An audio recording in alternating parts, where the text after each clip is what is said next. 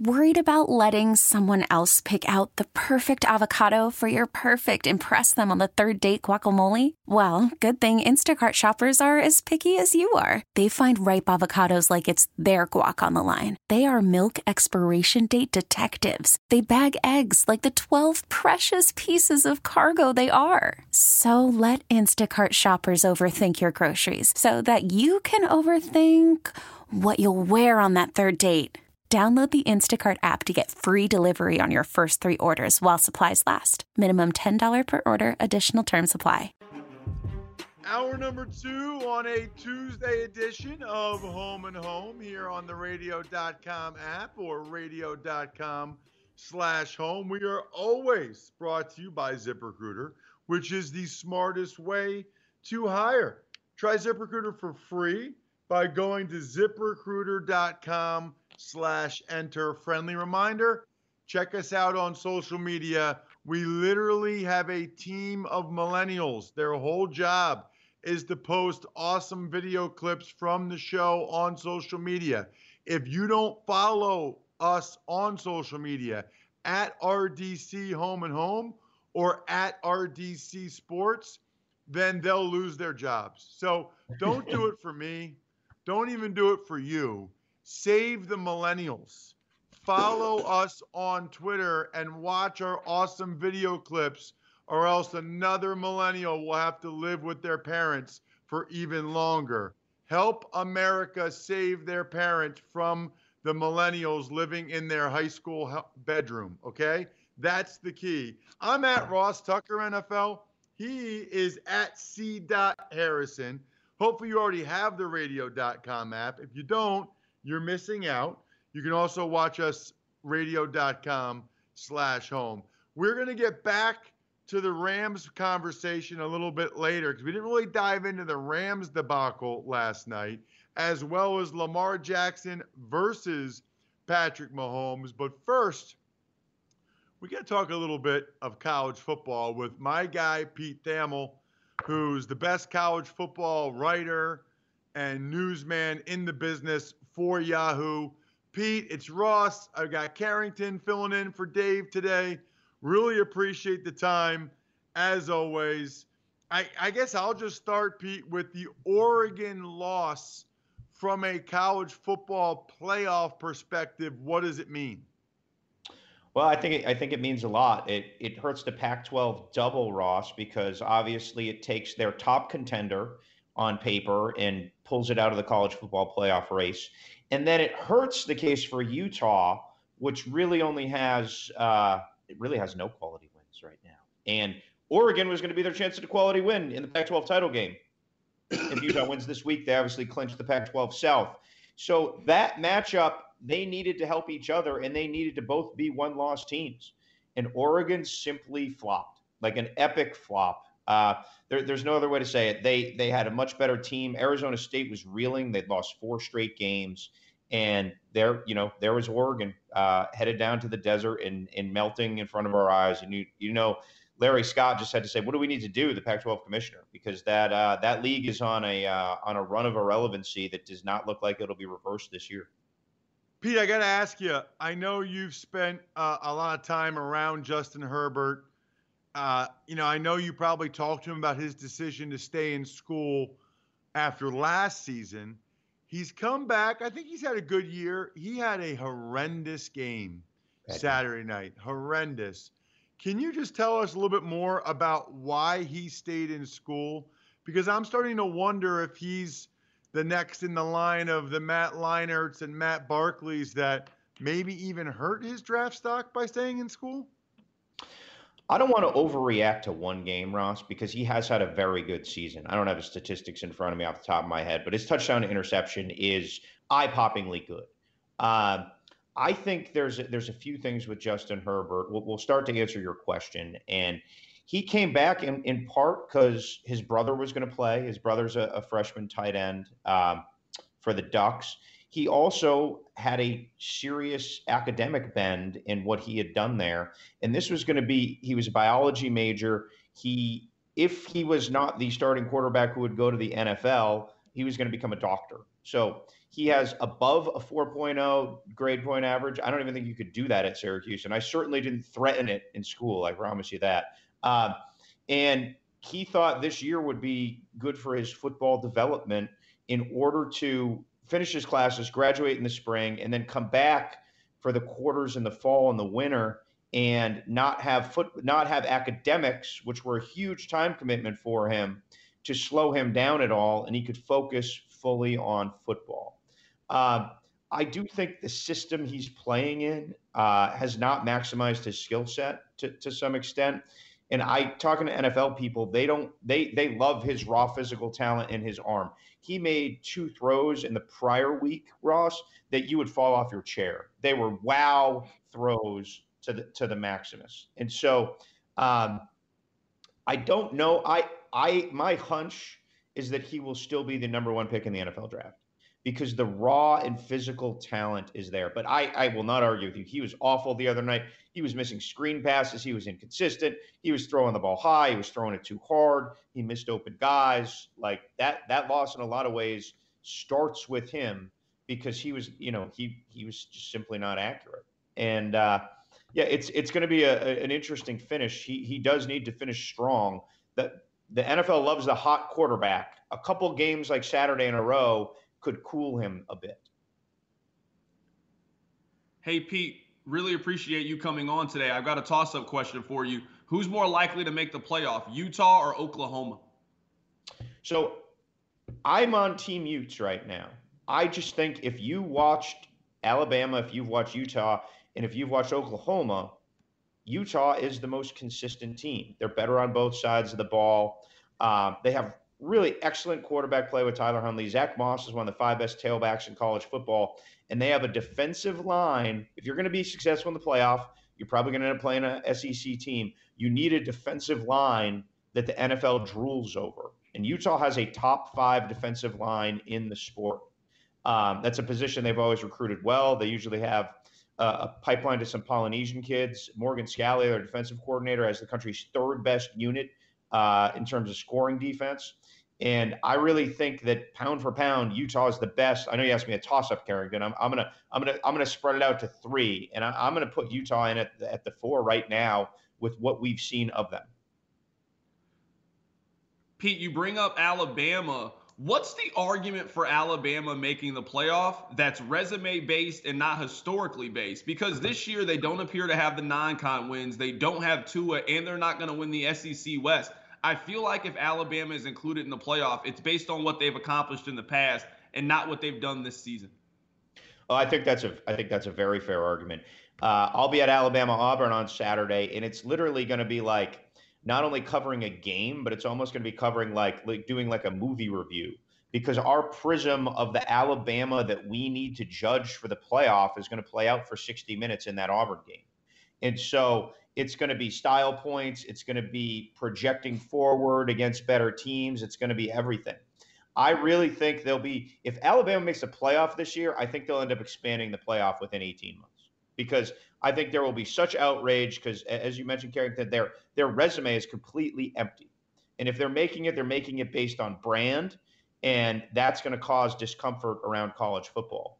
Remember, we only got to the playoff because Alabama ended up playing LSU in the Bowl Championship Series title game back in, I think it was 11. And that offseason, magically, everyone revolted and we had the playoff now. Uh, and I think going forward, we will end up at eight. It's a matter of when. What's the trigger? This could be the trigger. All right. So we're talking with Pete Thamel from Yahoo. Check him out on Twitter at Pete Thamel. He's as good as it gets. I think he's the best college football writer and newsbreaker out there. Uh, let me just walk through this for a second, okay? Ohio State and Clemson, assuming they hold serve, they're in. We all realize that. Although, by the way, I think there's a chance Ohio State loses to Michigan, but that's a whole other story. Then we get to LSU. I mean, even if they lose, Pete, to Georgia, I kind of feel like LSU would still be ahead of Alabama. So, do you think it's fair to say that as long as LSU doesn't stumble this week and they get to the SEC championship game, they're in? And then if Georgia beats them, Georgia's in. I mean, if that scenario plays out like that, it's going to be Georgia, LSU, Ohio State, and Clemson, right? Yes, I, I, think that's the cleanest scenario, Ross. I think you're 100% right. There's no way. I mean, LSU would be the best one loss team in the country if they lose to Georgia. They'd have a top four loss, and then they have all those top 15 wins from from earlier in the season. And people could discount the win at Texas because Texas has fallen on their face. They still went to Austin, Texas, and scored 45 points on a reasonably good Texas team. It's a lot better than beating Duke. Like, let's put it that way. So, but I really think playing Florida in their crossover, uh, LSU's earned it. They've pound for pound earned it. They went into Tuscaloosa and won. That's the single best win in college football all year. So I really don't think there's going to be a whole lot of uh, verbiage. We, we, won't have to watch that like painful two-hour ESPN show, you know, if uh, if if that happens because the, the field will be set. Um, all right. So then, then, I think like everybody. The, oh, sorry, Pete. Go ahead. I was say the other race, Ross, right now that I think is really interesting is the race for number one, but it's really between LSU and Ohio State right now.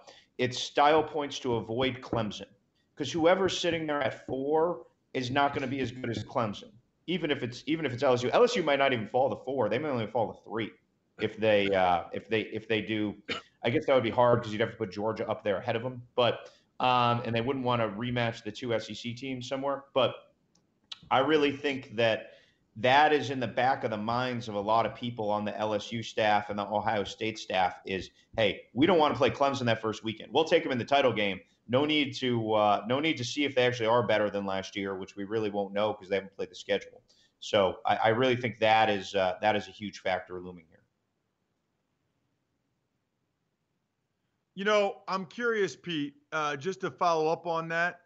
Um, so if there are no upsets, right? So if Alabama beats Auburn and Ohio State beats Michigan and in the conference championship games, everything that happens and LSU beats Georgia, what is the debate we're having? Because obviously it's LSU, uh, Clemson, and Ohio State. The debate at that point is just a one-loss Utah versus a one-loss Alabama. I mean, is that really what it comes down to if everybody holds serve?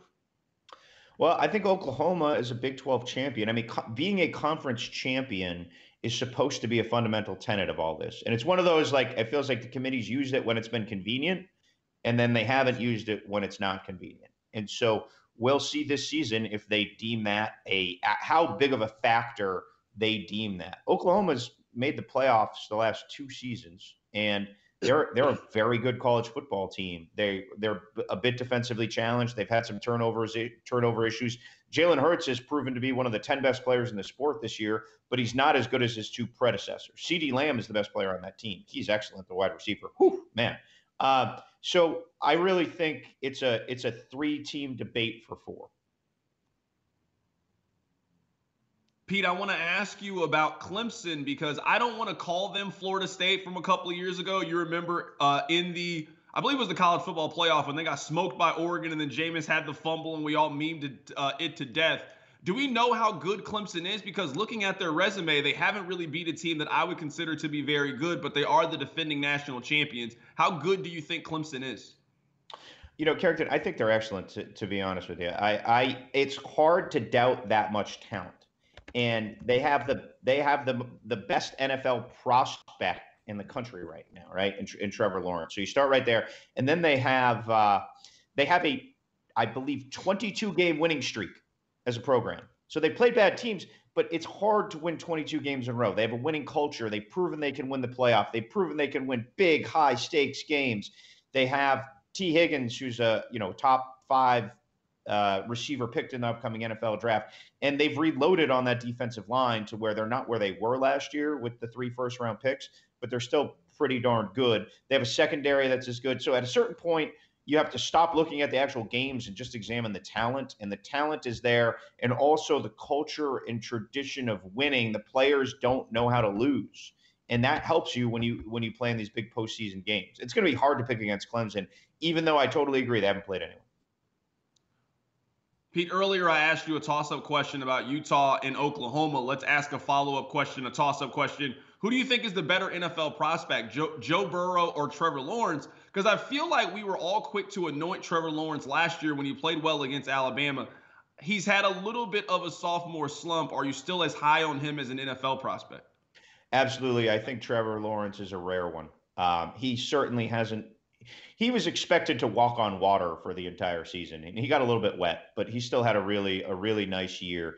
And I feel like the NFL people I talk to still mention him in like the rarest terms with like the big arm. Now, he's had some big mental mistakes. He's thrown some bad interceptions. Joe Burrow's been a ball of fire. I mean, I don't think I've ever seen a quarterback from a redshirt junior to redshirt senior year. So we're talking about an older guy, right? Like this isn't a jump because gained 15 pounds or grew or whatever. He's completing almost 20% more of his passes he was like a perfectly capable SEC player last year, and he has been the best player in college football this year, at least in terms of offense. I think it's a two horse race between him and Chase Young for the Heisman Trophy. But I've not seen a player make a leap like Joe Burrow has between his junior and senior year in all my years covering college football. Pete, you mentioned uh, Chase Young and, and the Heisman. Can, can I just say, it, how did it work out that the news came out before the Maryland game and he misses Maryland and Rutgers? Like, I mean, can you know you know how it works. You know what goes on behind the scenes. Tell me that they didn't know this was coming and then address it during that week so that he missed the Rutgers and Maryland game because he doesn't play against Penn State. That might be a different game. Yeah, there's there's there's no question. He was uh, he was again the best player on the field. He he may have delivered in back-to-back games that he played the two best individual defensive performances I've ever witnessed.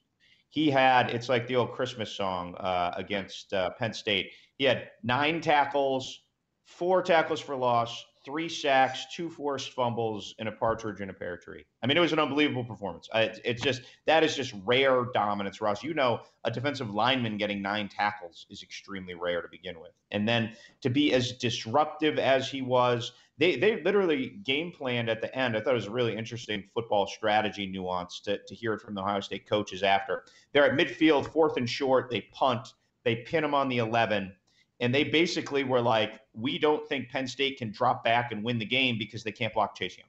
And what happens on first down? He swallows the right tackle whole, sacks the quarterback at the one yard line with a little help from a fumbled snap, and all of a sudden they're pinned.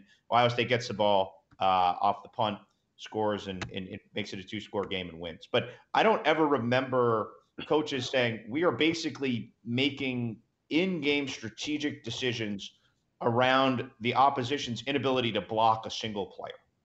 They, basically, Ohio State coaches say if we ever get up and a team has to pass to come back and win against us, they're not going to win because they can't block this guy.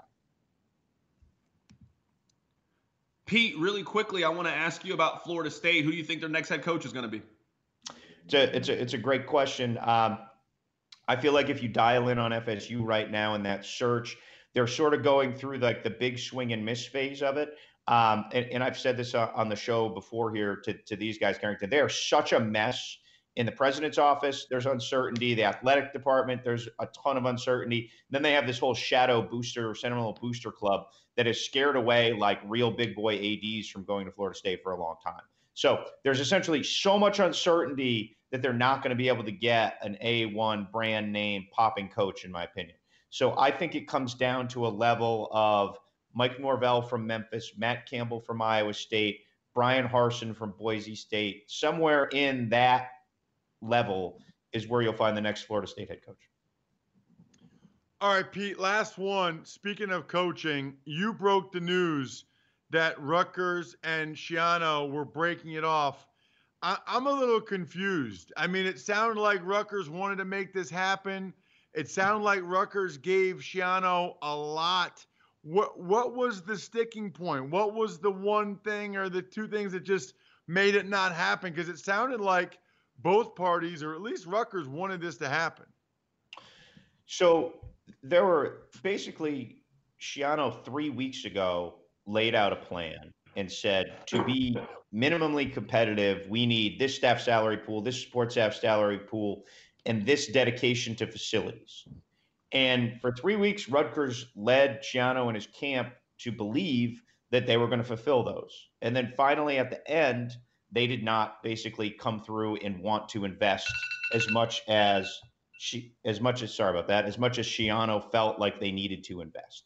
And look, building a facility for somewhere around $100 million is a huge investment for a place like Rutgers, which really, I think at the core, Rutgers has no institutional desire to be capable at football.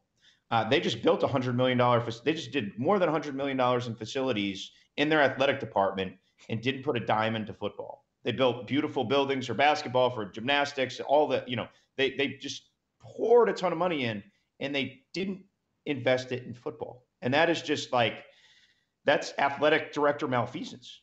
Because if you're going to run an athletic department, you need good football in the Big Ten. Like that is it. That is 90% of your priority. Everything else is window dressing. If you're if you are running the athletic department in a proper way. Pete, you're the man. Always appreciate the time. Thank you so much. Check him out on Twitter at Pete Thamel. Thanks, guys. Awesome stuff there from Pete Thamel Carrington. Almost as awesome as Zip Recruiter. Zip Recruiter doesn't depend on other candidates finding you. No, no, no, no. It goes out and finds them like Cafe El Toro COO Dylan Miskowitz did when he was unsuccessfully searching for a director of coffee for his organic coffee company. Then he switched to ZipRecruiter and saw an immediate difference. You can too by signing up for free at ziprecruiter.com slash enter. They don't depend on candidates finding you. I told you that. Find them for you. It's technology. Identifies people with the right experience and invites them to apply to your job so you get qualified candidates faster. In fact, after posting his job to ZipRecruiter, Dylan said he was amazed by how quickly great candidates were applying and found his new director of coffee in just a few days. With results like that, it's no wonder four out of five employers who post on ZipRecruiter get a quality candidate within the first day. See why ZipRecruiter is effective for businesses of all sizes. Try ZipRecruiter for free at our web address, ziprecruiter.com slash enter. That's ziprecruiter.com slash E-N-T-E-R. ZipRecruiter, the smartest way to hire. Uh, I wanted to piggyback, Carrington, off of that conversation with Pete on a couple different levels. So, number one would be the Rutgers thing. All right. Because I think on some level, people could look at like Schiano asking for unlimited jet usage, which, by the way, would be like the first thing I would ask for. I'd be like, yeah, facilities are important. But in the back of my head, I'd be like, yeah, we're Rutgers. We're not going to ever beat Penn State, Michigan, or Ohio State anyway, no matter if you put the Taj Mahal here in central New Jersey. So, priority one for me would be the unlimited personal jet usage. Okay, that's that would be the key. Salary would be up there. Salary for my homies I'm bringing in to be on the staff with me, and then facilities. Because you know what? I don't care if it's the greatest facility in the world. You're still not getting the kids that Penn State, Ohio State, and Michigan want, or even really Michigan State at that point. So those would be my selfish priorities right there. But I can see people, Carrington, looking at it and saying, oh my gosh, look at what he's asking for. That's ridiculous. But the guy was just at Ohio State. They're in the Big Ten East against three of like the top 10 blue blood programs in college football anywhere. Like, they really need all of that stuff probably to even have a chance to not be embarrassing. Do you agree? First off, I just want to say that Greg Schiano, he might actually be the best endorser for ZipRecruiter. I don't know how he keeps getting interviews for these jobs. Based on what happened last year with Tennessee and now this whole situation with Rutgers, every year somebody entertains the possibility of Greg Schiano being their head coach, yet something happens. I just want to understand why is Greg Schiano this important that everyone seems to want him to be their head coach? I cheer for Missouri. You can see right here. I don't want Greg Schiano to be the head coach of Missouri. I don't understand it. I do agree with you when it comes to Rutgers that their hierarchy is pretty much placed. They're basically Boston College. Like the Flutie era is over. How good are you going to be in football if you're Rutgers? Maybe you'll get the Ray Rice one season that you can really do something and really emerge. But you're right. For the most part, at best, you can be the seventh, eighth best team in the Big Ten. So I do understand from an administration standpoint, why are we going to spend all this money to come in ninth place this year? Here's the other thing. You mentioned that that you cheer for Missouri, which is interesting. Um, how much college football do you cover on your show? Call from mom. Answer it. Call silenced. Instacart knows nothing gets between you and the game. That's why they make ordering from your couch easy. Stock up today and get all your groceries for the week delivered in as fast as 30 minutes without missing a minute of the game. You have 47 new voicemails. Download the app to get free delivery on your first three orders while supplies last. Minimum $10 per order. Additional terms apply. We really need new phones. T Mobile will cover the cost of four amazing new iPhone 15s, and each line is only $25 a month. New iPhone 15s? Only at T Mobile get four iPhone 15s on us and four lines for 25 bucks per line per month with eligible trade in when you switch. Minimum of four lines for $25 per line per month with auto pay discount using debit or bank account. $5 more per line without auto pay, plus taxes and fees. Phone fee at 24 monthly bill credits for all well qualified customers. Contact us before canceling account to continue bill credits or credit stop and balance on required finance agreement due. $35 per line connection charge apply. Ctmobile.com. Well, in the beginning of the season, when I thought Missouri was going to be good, we talked about college football a little bit more. And then they haven't won a game since October 13th. So my excitement for college football has greatly diminished. We talked about a little bit whenever K State beat Oklahoma. And KU, KU didn't win more than three games in any season this decade. They didn't make a bowl game. They were never ranked. So I like making fun of Kansas, but Kansas football just isn't something we really talk about a whole lot this year. We did talk about them for one week. They beat Texas Tech, and they were going to play K State uh, in the uh, in their rivalry game, and they got smoked in that one. Pretty much is what Kansas does. So we talk college football. If I had to guess, maybe 10, 15 percent of the time. All right, and what's the hierarchy? If I polled hundred people in Kansas City, what would be their ranking of the schools that they follow for college football or their, their college football team? College football wise, I would say that Missouri is probably the most popular college football team. K State's probably right there. It's a 1A, 1B situation. Kansas is a distant two slash third. If we're talking about college basketball season, everybody cheers for Kansas because they're good at college basketball. I then would say Missouri is a pretty distant second, and third is K State when it comes to college basketball, college football breakup in the Kansas City Metro. So I wanted to get your thoughts on something as it related to Penn State that I saw over the weekend. And they they were down 21 nothing against Ohio State. They came back, they forced a couple fumbles, they made it competitive. Uh, they're not really at Ohio State's level. But what I thought was interesting about it, I wanted to get your thoughts on it, was what happened before the game. On the Friday before the game, I live here in central Pennsylvania and the local Fox affiliate reported that Penn State starting center Michael Menet would not play against Ohio State. Now, Michael Menet's Penn State's best offensive lineman. That's a problem.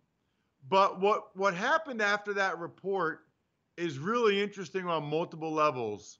So James Franklin does not ever, the head coach of Penn State, does not ever, ever, ever give out any injury information and doesn't want anybody giving out any injury information because of competitive advantage purposes, right? So, you know, like, I don't know what Kansas City's like, but like in Philadelphia, if they reported that, people would be like, oh man, like that stinks that they're not going to have this guy for the Eagles, that Lane Johnson's not going to play. Like, that's bad. But you get further west into central Pennsylvania, where Penn State's more important than the pro teams. And you should see the responses to the tweet from Fox 43 in central Pennsylvania. It is, how could you guys do this? This is why Franklin hates the media. You know you're not supposed to do this. How could you say this? You're helping Ohio State.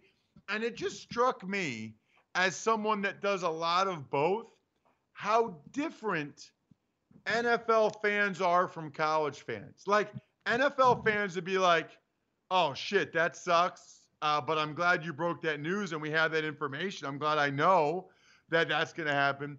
College fans are legitimately Carrington like mad at the reporter and mad at Fox 43 for breaking that news. Like that would never happen in the NFL.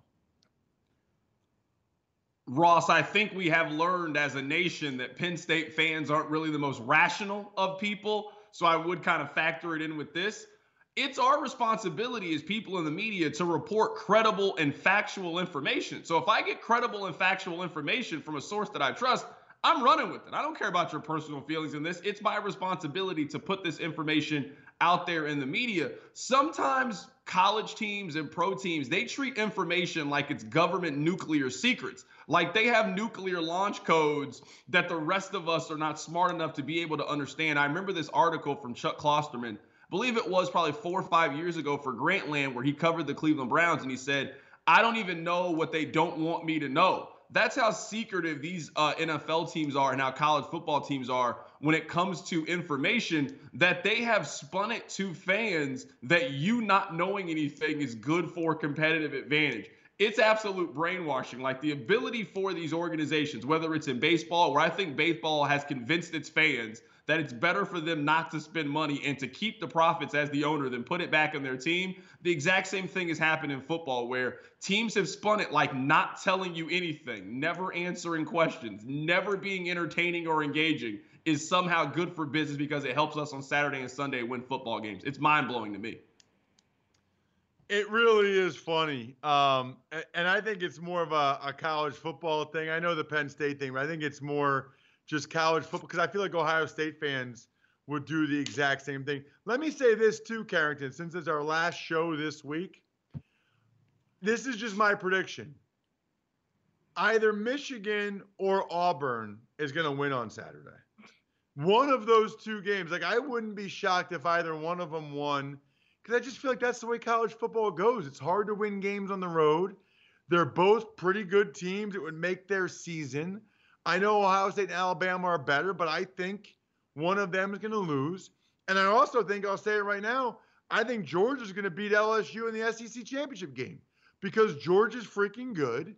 It's hard to win every game. Georgia's been in the SEC championship game the last couple years. It's LSU's first time in it. I know Joe Burrow's great, but I think Georgia's going to win that game, which I'm happy about, by the way, because the only thing I care about at this point is I don't want Alabama in the college football playoff. And frankly, I don't want Utah either. So I want Georgia to beat LSU because I want it to be Clemson, Ohio State, Georgia, and LSU. Your thoughts on all of those predictions? I do think it makes a lot of sense in your prediction when it comes to college football and how things just rarely all line up in sync where all the favorites win. So I think that's a good logic train. I'll probably side with Auburn over Michigan. Harbaugh's just got to show me in a big game against a good opponent that you can win this game. The dominance that Ohio State has over Michigan is like mind control. I don't know if you've seen Friday or not, but they have mind control over Michigan that I don't know if I could pick them to win in a big spot. I like Auburn's team. They got a really impressive win in the early part of the season. Their losses have come on the road. They lost at Florida and at LSU, two of the top 15 teams in college football at home against an Alabama team. We talked about it with Pete Thamel earlier. Alabama doesn't have one single good win this season. Their non-con game was Duke, and we're not talking about Duke's basketball team. They beat Duke in football. That was their non-con win. And they don't have one major win in the SEC. I agree with you. I think Auburn wins that game. I think Ohio State wins.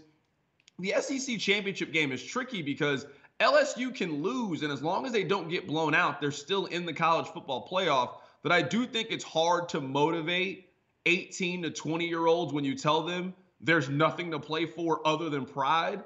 Like, how do you motivate that team where Georgia just needs the SEC championship game far more than LSU does? If Georgia wins that game, they will be included in the playoffs. If they lose, they're not going to be included. LSU can lose that game and still be in the playoff. So I do think that Georgia over LSU is a nice upset pick in the SEC championship game. Yeah, I'm, I, I think that's going to happen. And because Georgia just desperately wants to win an SEC championship. And then I'll be happy with those final four in the college football playoff. You make a great point about Alabama. Uh, that drives me crazy. It should only be about what you've done this year. You're all, all over it. Alabama, obviously, one of the national teams in college football for sure like the Dallas Cowboys, and like we did earlier, we've got some terrific sound from 1053 The Fan, our Dallas affiliate on the radio.com app. And I have an easy, a sneaky suspicion what they'll be talking about. If they were sitting there dousing the footballs in water, even though they were inside, I don't care. You know, I mean, I, I don't listen, care. I, I will say That's this. not enough. Here's devil's advocate. The Patriots practice outside all week and got outgained. RJ, and I said the same thing to Mickey. I don't care about that. They have no weapons.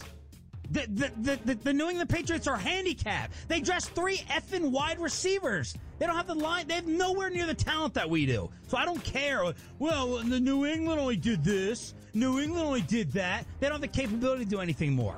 They don't. You find out what you can and can't do outside in the conditions. Well, we, we can get more work, work done. Well, congratulations on your flawless indoor practice where the ball didn't hit the ground. Congratulations on practicing in conditions that will come nowhere near simulating what you're going to see on Sunday. Find out if you can grip the damn football by practicing all week long in the bad conditions so it doesn't take you a half and wasted possessions you threw away because you can't throw to your receivers with any accuracy until you put on the glove in the second half. Coach, there's a there's a stat called win probability. It basically tells you before each play your chances of winning the game, whether they increase or decrease based on the play you're going to run. Do you have that information available to you, you know, during the game based on each play? Like, hey, if we kick the field goal here, our chance of winning the game goes up or down. Yeah, we don't use those stats within the game. You can feel when they were asking him about the analytics and his answer, like the whole room was like, we, we can't believe you're saying this. No, it looks horrible on him. Like for him to actually admit that, like just lie to me. I'm I am used to being lied to by everyone in my life, everyone. Even like I'm, I'm used to being lied to by coaches, governments, whatever. I'm used to it. Just lie to me.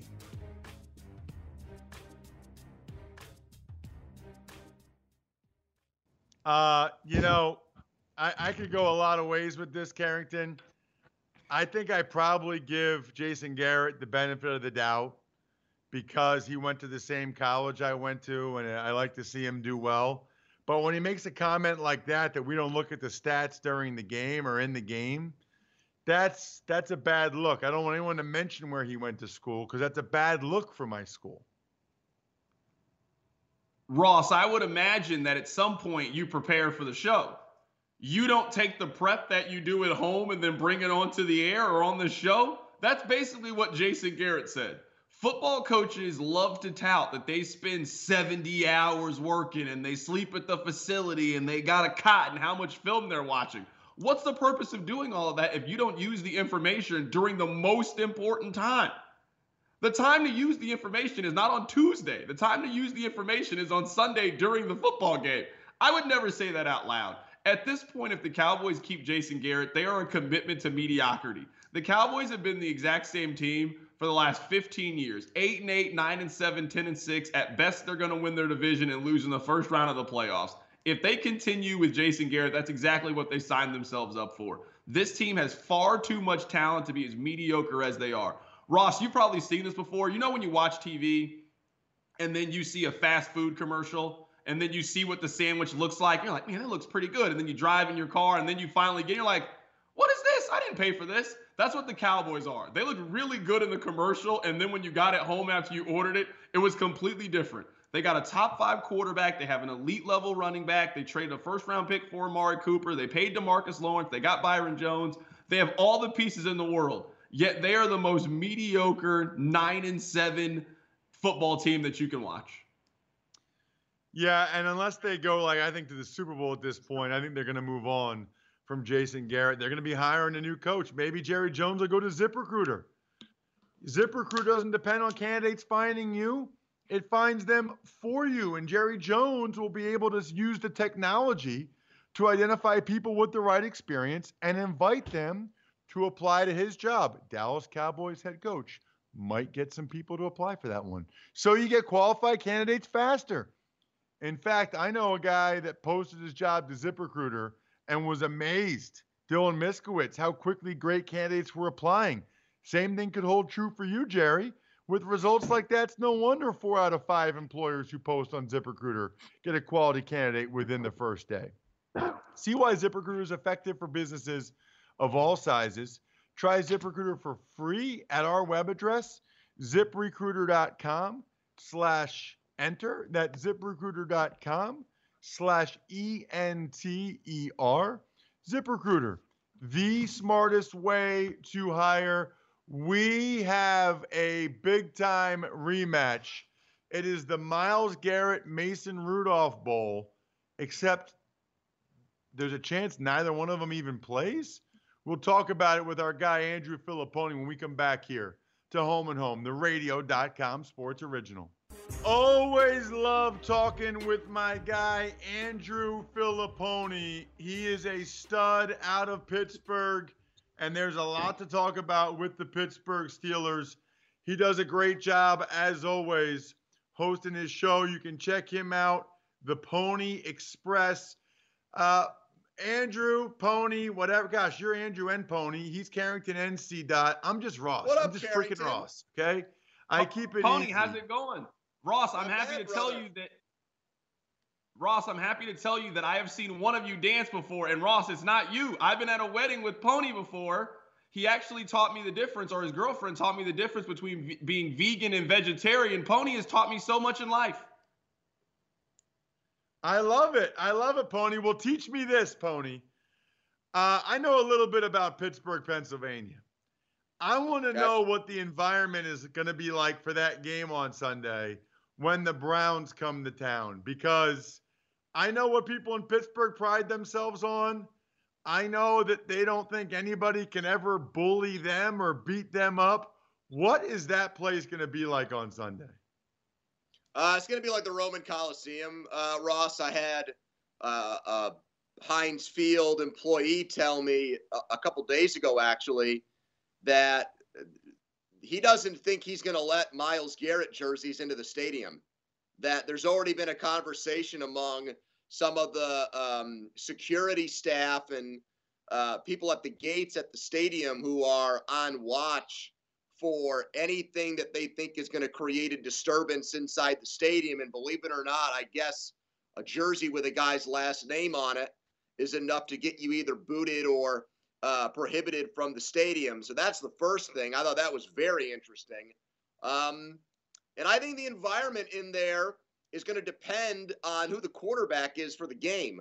Uh, I don't think it's going to be uh, an us against the world, uh, uh, Pittsburgh versus Cleveland situation, guys. If Mason Rudolph is the quarterback, if that's the case, then I think, believe it or not, if Rudolph starts, I think the Steelers fans could turn on the Steelers very quickly in that game Sunday. Pony, I was going to ask you about the quarterback situation. Much was to made to do of Mason Rudolph being benched. Who do you think the starting quarterback is going to be on Sunday? Uh, I think it's going to be. Uh, I think it's going to be Duck. I was in Cincinnati on Sunday.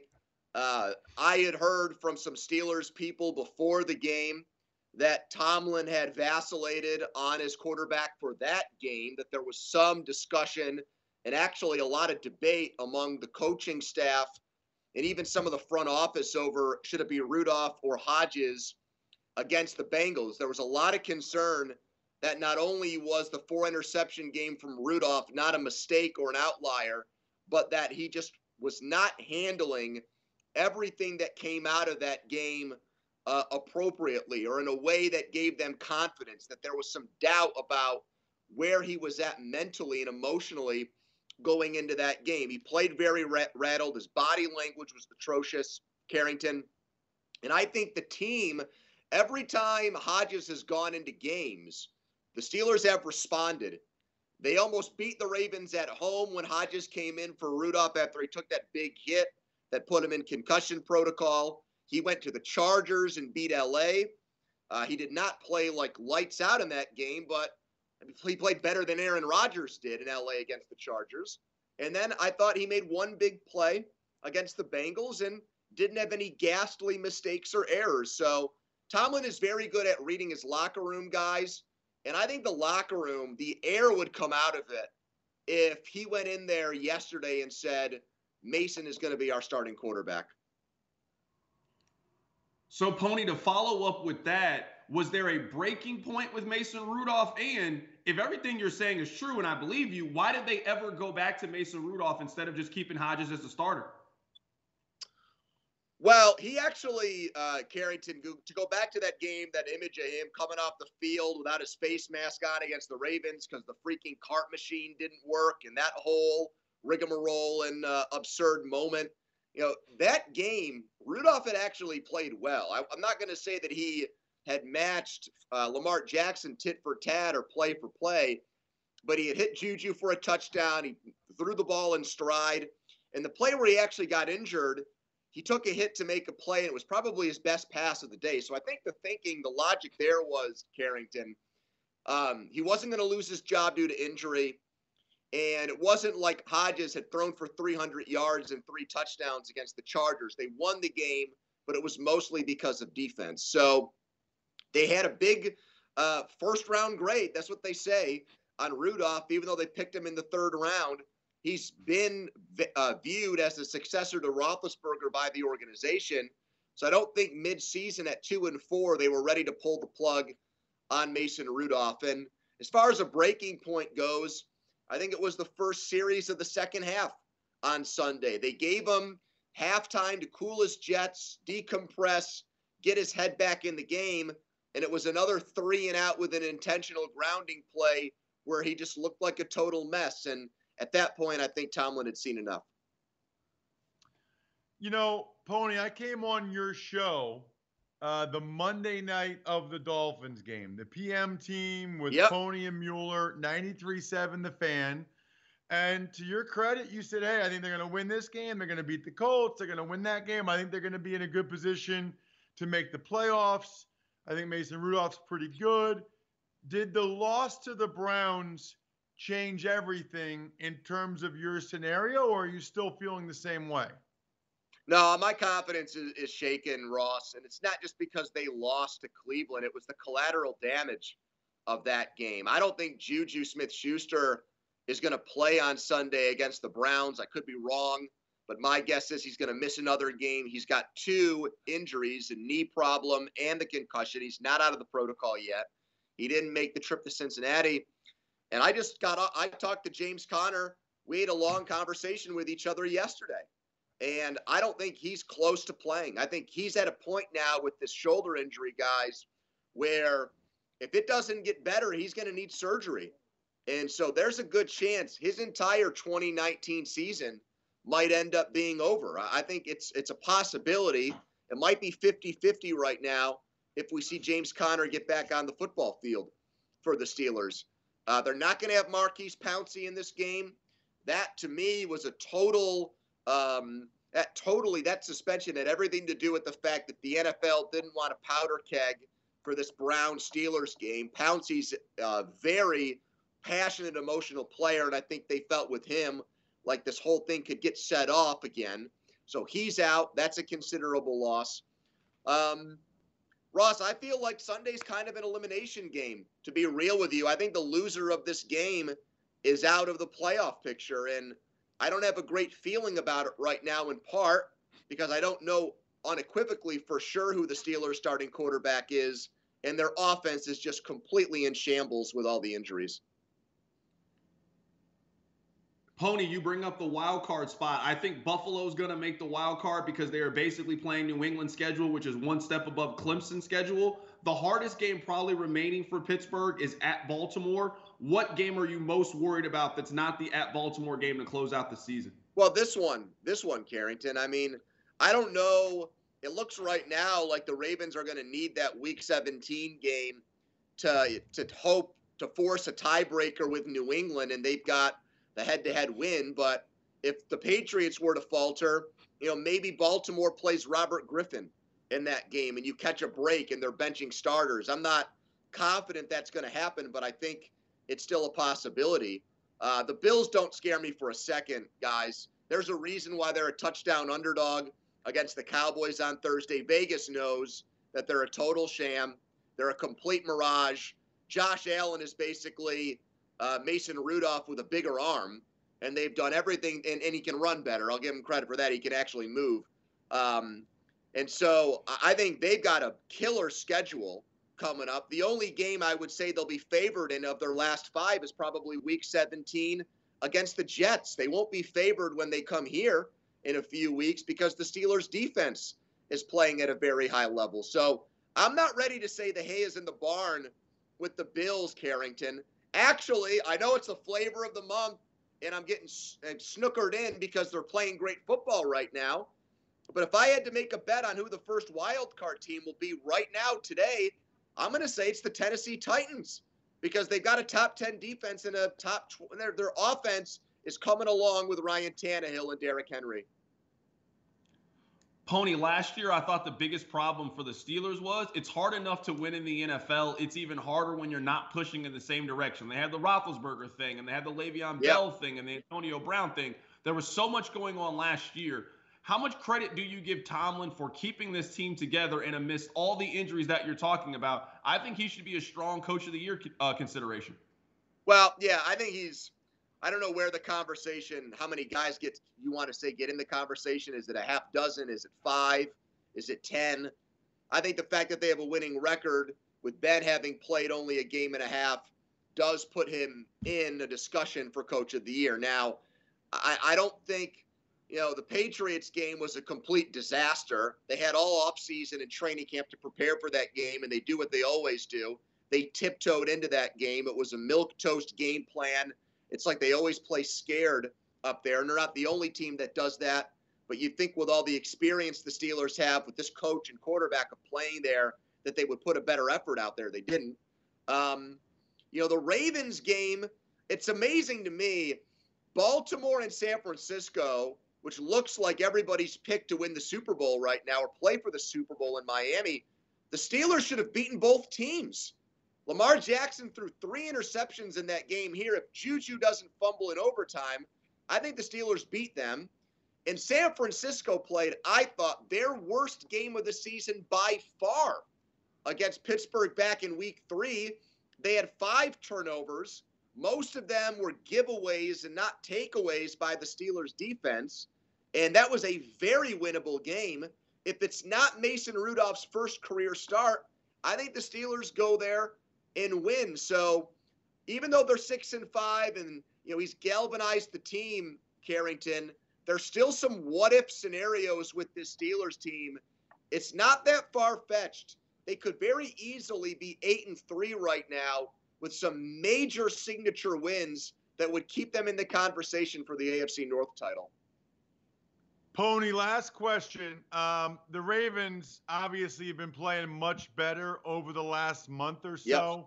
They've been unstoppable. Uh, last night was ridiculous. Do you think that they should cancel football in the city of Pittsburgh until Lamar Jackson retires? Uh, I'm still, I, am I'm, I'm livid. Actually, I'm, I'm the only guy beating this drum here because I'm the, I, apparently I'm the only talk show host with a brain as it turns out in this city. I'd, I'd, throw my my knuckleheaded co-host into that bag of of morons uh, as well. But uh, you know, this this franchise went into the draft two years ago in dire need of a quarterback.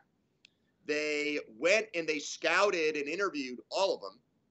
They sat down with all these guys: Lamar Jackson, Josh Allen, Josh Rosen, um, Sam Darnold, even though they knew it was far fetched to get him, and Mason Rudolph and they thought the best move was to reach on Terrell Edmunds, And I think Mike Mayock had like a third round grade on Edmunds with the 28th pick or 29th pick of that draft and uh, wait until the third round to take Mason Rudolph had they picked Lamar Jackson guys. And I do believe that there were some people in the Steelers organization, not Kevin Colbert, not Mike Tomlin, who thought that Lamar Jackson, even though he's unorthodox, could be their quarterback of the future. Had they done that, uh, we would have uh, Brett Favre to Aaron Rodgers, Peyton Manning to Andrew Luck situation here. Instead, we're duck calling this weekend, and we're keeping our fingers crossed that Ben Roethlisberger, at 38 years old, comes back next year and doesn't turn into Eli Manning or Philip Rivers. So, thanks for reminding me of that, Ross. They should have the best succession plan, maybe in NFL history, fall into their lap but uh, but it turns out they they took a safety who's probably average at best instead. Well, look, I just think for years Mason Rudolph versus Lamar Jackson. That is going to be a matchup to watch. That is one I am excited. That's an even game right there at the quarterback position. Mason Rudolph against Lamar Jackson. Oh, oh, it hurts. It hurts. Pony, appreciate the time. Tell everybody in Pittsburgh to just chillax a little bit on Sunday. I mean, let me just, uh, I mean, Pittsburgh, those people are tough. Philadelphia, they're they're a little crazy. But either Yeah. way, I would not be rocking Browns gear, and I definitely would No. not wear a Myles Garrett jersey on Sunday. Well, I had somebody tell me that that's why they moved the game time, boys. That they're not, you know, all pol- no. I don't mean any disrespect, Carrington, to your situation, but you can't tell me that more eyes are going to be on Chiefs Raiders Sunday. They're going to send Jim Nantz and Tony Romo to call a game that the Chiefs are probably going to win by 17 points. I mean, the only reason why they moved that game to one o'clock is because they don't want liquored up Steelers fans and Browns fans getting arrested and that being a spotlight game for the NFL this Sunday. It's a really good point. Pony, thank you for the time as always. Really you guys. appreciate it. Yep. Peace. There he is, Andrew Fillipponi's on the PM team with Pony and Mueller on 93.7, the fan in Pittsburgh. I told you, we got boys everywhere because we do a good job of hiring for our radio.com affiliates thanks to ZipRecruiter. Because ZipRecruiter knows the top guys out there, like Danny Parkins, like Carrington Harrison, like Andrew Filipponi. They don't depend on candidates finding you, they find them for you. And you can too by signing up for free at ziprecruiter.com slash enter. They've got the technology that identifies people with the right experience and invites them to apply to your job so you get qualified candidates faster. In fact, after posting any job on ZipRecruiter, you'll be amazed by how quickly great candidates are applying. And you'll find whatever job you're looking for in just a few days to fill. With results like that, it's no wonder four out of five employers who post on ZipRecruiter get a quality candidate within the first day. ZipRecruiter. It's the smartest way to hire. See why ZipRecruiter is effective for businesses of all sizes. Try ZipRecruiter for free at our web address, ziprecruiter.com slash enter. That's ziprecruiter.com slash E-N-T-E-R. All right. We have one more half hour to go, and we're going to dive into the analytics with Solomon Wilcots, former NFL defensive back. He now works for Pro Football Focus, among other places. Love Solly, love Pro Football Focus. We'll compare John Harbaugh's decision making to Jason Garrett's when we come back here. Probably not going to be real close. It is radio.com sports original home and home. Hey, everybody, it's Ross Tucker. Thanks for listening to the Home and Home podcast. Remember, you can watch or listen live every day from 8 to 10:30 a.m. Eastern Time exclusively on the radio.com app or on the web at radio.com/home. Spring is a time of renewal, so why not refresh your home with a little help from Blinds.com? We make getting custom window treatments a minor project with major impact. Choose from premium blinds, shades, and shutters. We even have options for your patio, too. Blinds.com invented a better way to shop for custom window treatments. There's no pushy salespeople in your home or inflated showroom prices. Our design experts can help you find the perfect window treatments on your schedule. We'll even send free samples directly to you. Plus, we can handle the measuring and installation for you. Unlimited window treatments installed for just one low cost. And with Blinds.com, you'll always get transparent pricing, no hidden fees. Our free shipping and 100% satisfaction guarantee can put the spring back into your step and into your home, too. Shop Blinds.com right now and save up to 45%. Up to 45% off for a limited time at Blinds.com. Blinds.com. Rules and restrictions may apply.